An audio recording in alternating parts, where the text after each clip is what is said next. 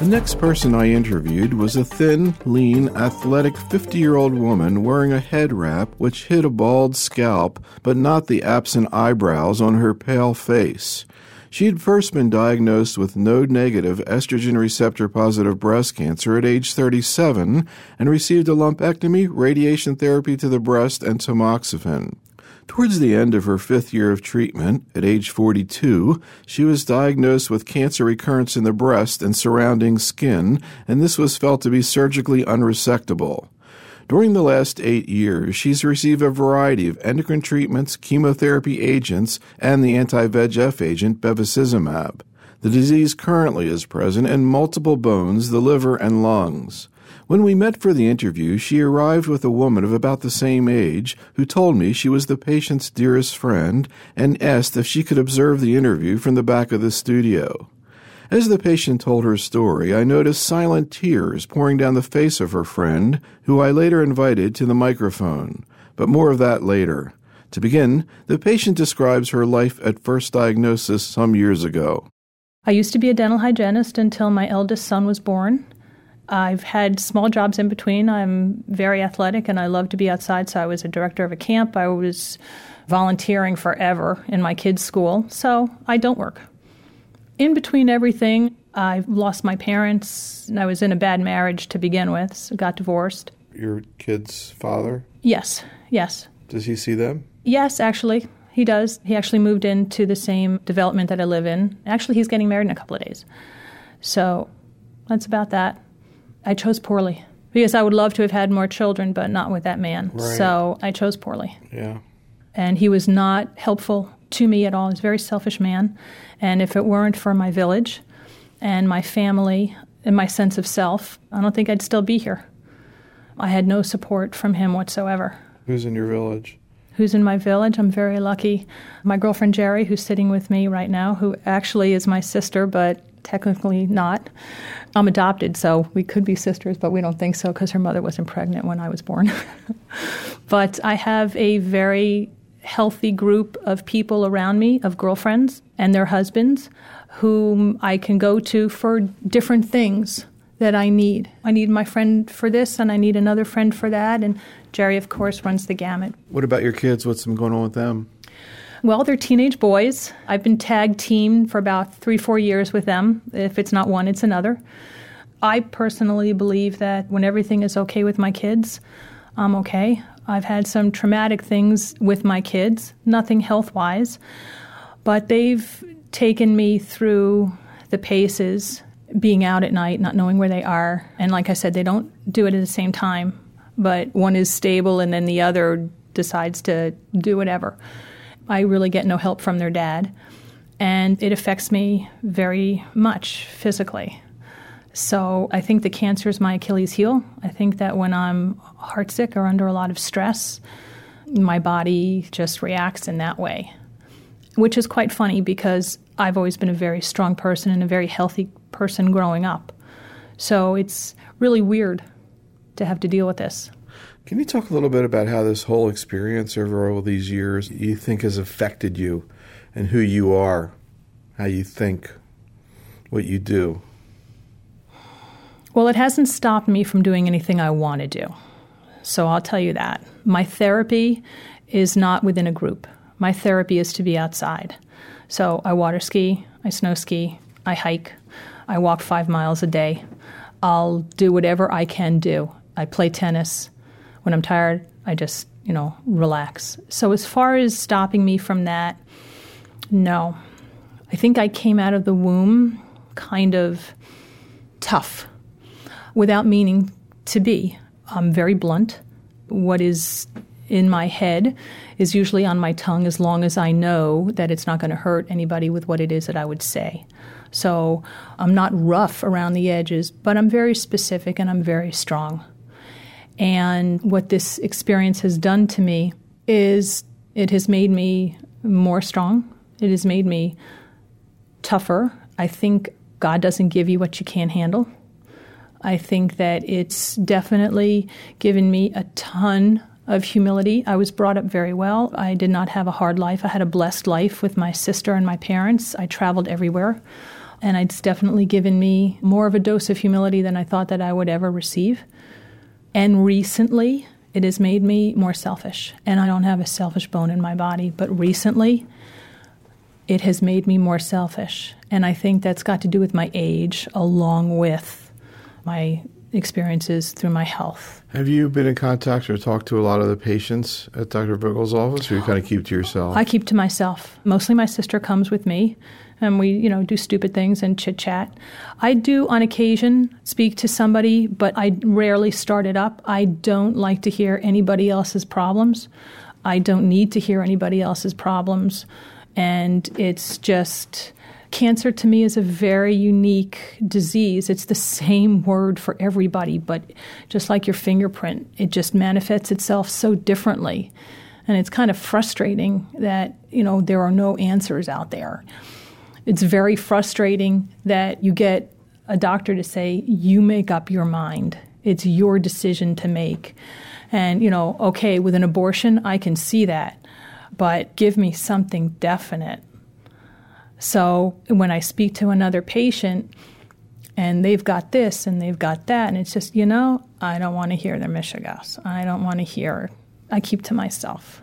Anything you might say to a woman who's kind of just getting started with what you've already been through, particularly mm-hmm. in terms of these last couple years? I would tell them, well, it's something to do. it's something to do. It's something to go through. You can't appreciate the good unless you've got some bad. To me, the glass is always, always, always full. Half full, a quarter full. I don't care if there's that much in it. You know, just take it, relax, do what you need to do. Just go for it. Do you have any recollection of whether you had any symptoms or problems with the Avastin? No. The only time I do have a tremendous reaction is when I get an injection of the Aranesp for my red blood cell count when I have the chemo, and then the next day, when I'm on that week delay, I will get an injection of Neulasta.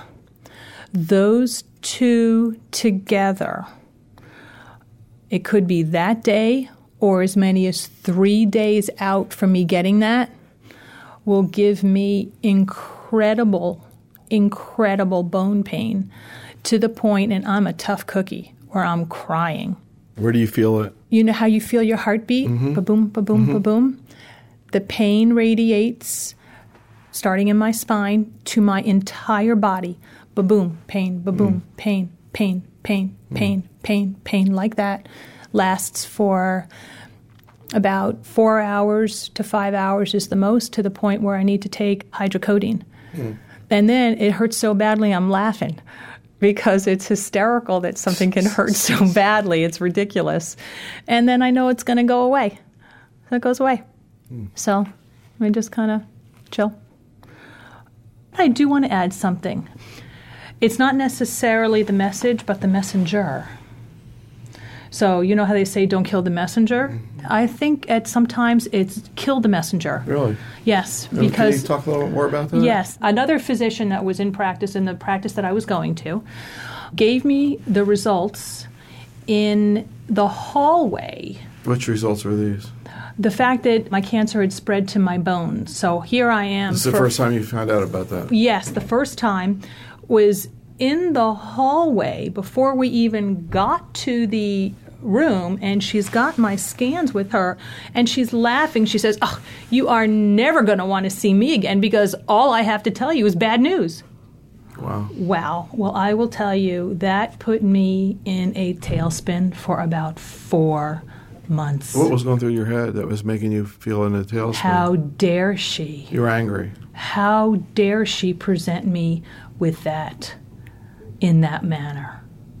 I was fuming. How do you deal with that? I've spoken to a therapist every now and then when I needed one, but mostly I just find it's from me. I mean, my therapist will give me tools to maybe try to deal with this problem or that problem, but basically, it's got to come from your head. That's how I deal with it. That's a crap sandwich, and I deal with it because I know, you know, the sun comes up and the moon comes out, it's a good day. And I want to be around. You never know when the Mack truck is coming, and I don't mean to use all these stupid euphemisms, but it's like, who knows? But sure.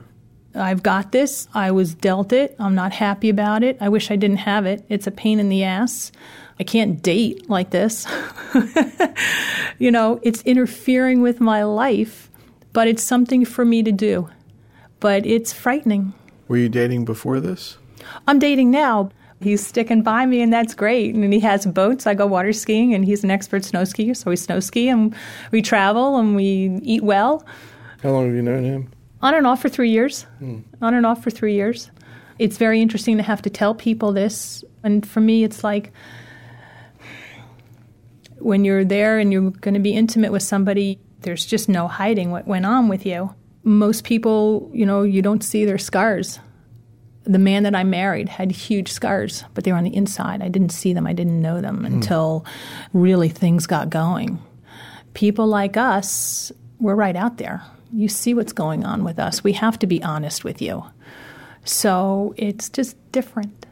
How have you been feeling these last couple of years? I can't stand being on the bad side of the statistics. I do not read anything about statistics. Dr. Vogel knows, and everybody around me knows, that nobody has the right to tell me to get my affairs in order. And for a long time, when I would come back with the results of my tests, I wouldn't go by myself and I would walk out of the room. I didn't want to know. All I needed Dr. Vogel to tell me was, we need to change your treatment because that's all I could handle. So, how have I felt these few years? I've grown up a little bit and now I can go by myself to Dr. Vogel and hear what it is that I need to hear. So, it's made me grow up a little bit. It's just always growing. Supposedly, we're all supposed to. Yeah, and I can't stand it, and I have to take a Xanax before I go. Mm. I don't like not being in control, and maybe that's why I'm such a hard ass because I can try to control the things that I want to, that I can. It's unusual. It's different. But this is my life, and I say jokingly to my girlfriend Jerry that before I was born, I told the powers that be, you know, give me what you got this time around, and I'll show you what I can do with it. That's how I feel. That's the inner core of me. You give me something, and I'll show you what I can do. It was at this point that I asked the patient's tearful friend to join her at the microphone. So proud of her. Oh, come up here and you want to talk about it? And I have nothing. It's so funny to see that because I don't think you know. I mean, what are you going to do?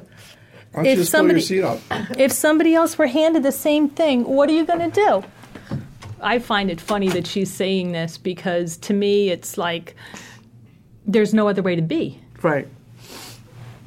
You can't. Well, you can always shrivel up and not fight, but that's not the way it's going to be.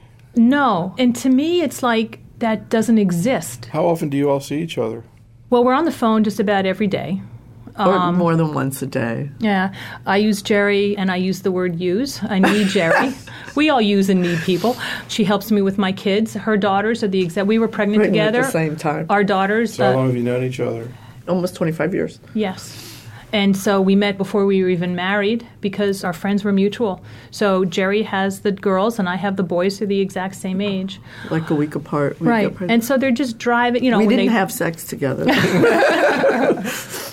Nor did we plan it, really. We it just kind of happened that way. But I need her. I have a sister, but I cannot speak to my sister. My sister is very judgmental. Jerry is not that's about the beginning, the middle, and the end of it. Judgmental about what? Anything and everything. And so with Jerry, I can be myself, and she'll yell at me if I need yelling at, and vice versa. And vice versa. It's an incredible, you know, I have a sister too, and it's just not the same. And I work, so it's a little difficult for us to see each other like Lucy and Ethel kind of everyday kind right, of thing. But right. we try, I mean, I would say we see each other probably about once a week, but we talk at least once a day. Other than when she was just in Europe, which is when we didn't talk, we talked to each other all the time. We've always been close. Even mm-hmm. when we first got married, I lived on Miami Beach, she lived down in Kendall, and we still would make plans to do stuff with the kids. And the friendship has grown, I actually lost both of my parents to cancer, to lung cancer. So, you know, I have a little bit of experience with it, and I am her cheerleader, but I'm also the first one to say, you know, do we need to go to Sloan? Or I'm the one that goes on the websites to find out when she tells me she's on the Zometa. I'm the one that goes on and looks it up. So I kind of like have it in the back of my head, not to tell her, but I want to know. So in case she has a question or she's going through something that I can sort of understand, okay, this is sort of what it is. From time to time, I've had to say, look, this is the cutting edge. And it's interesting the thing what she said about the going with the Dr. Vogel to get the results of the scans. And it happens a lot because she gets the scans a lot. So we got to get the results of the scans. And we played this game for her 50th birthday, which was the first week in June, because her sister couldn't go and I couldn't go either. So I said, why don't you give yourself a 50th birthday present and go by yourself? And then we talked it through, and I said, the worst that's going to happen is he's going to say that we're going to have to switch the treatment.